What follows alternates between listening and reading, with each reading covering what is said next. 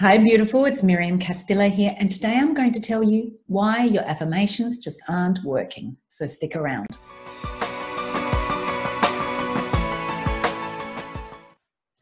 Okay, if you're somebody who recites affirmations and you find that they aren't quite working, in other words, you haven't got the thing that you're talking about in your affirmations and it all feels a bit hollow and fake, then I'll tell you why that is. The reasons your affirmations aren't working is because, how can I say this nicely? You don't believe it. It's as simple as that. So a lot of people will think positive, but feel fear and dread and worry and all these negative emotions. They don't really expect that thing to happen. So they like to think about it positively. They might, might even visualize it, and they'll say the affirmations, but the feeling in their heart, their emotions do not match that end result that they're visualizing and talking about. So it's completely incongruent. And that means that really you're just paying lip service to something. And that is why I say, you know, positive thinking alone doesn't cut it. Positive thinking is not enough. It's just not enough. Positive thinking is, for a lot of the time, people just deluding themselves. What you need to do is get in total alignment. You need to become the person who fully expects that outcome. And that means that you not only think that way, it means you feel like that person. It means you act like that person. It means you speak like that person.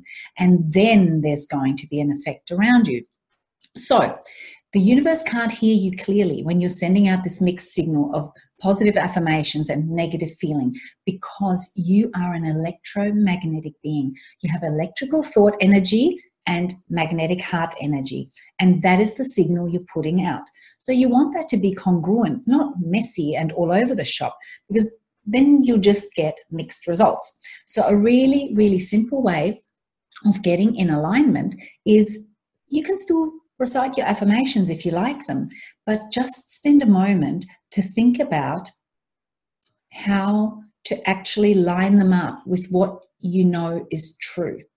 So there is a really lovely little technique, a voice location technique, and I've got an audio that you can use to help you do that. I won't try and describe it in the video because it's not the same. So grab yourself the um, free audio that's in the description here and use that. And what that will actually do is it will help you create a shift in your affirmation to lock into the space where you know that when you say things, things, when you speak things, they are your truth.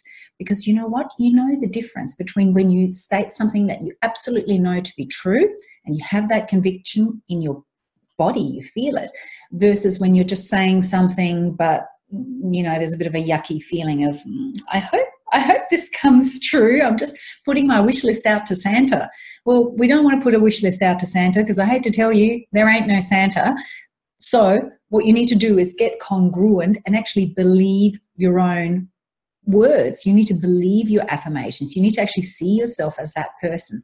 So grab yourself the audio that helps you do that, and then you can keep using your affirmations, because what you essentially need to do is you need to shift them to where they feel like it's what you completely expect to have happen. And if that's not the case, then you're just wasting your energy, and in fact you're making it worse. But I'll talk about that in another video, because I have promised to keep these short, sharp and shiny. Until then, stay happy. Bye for now.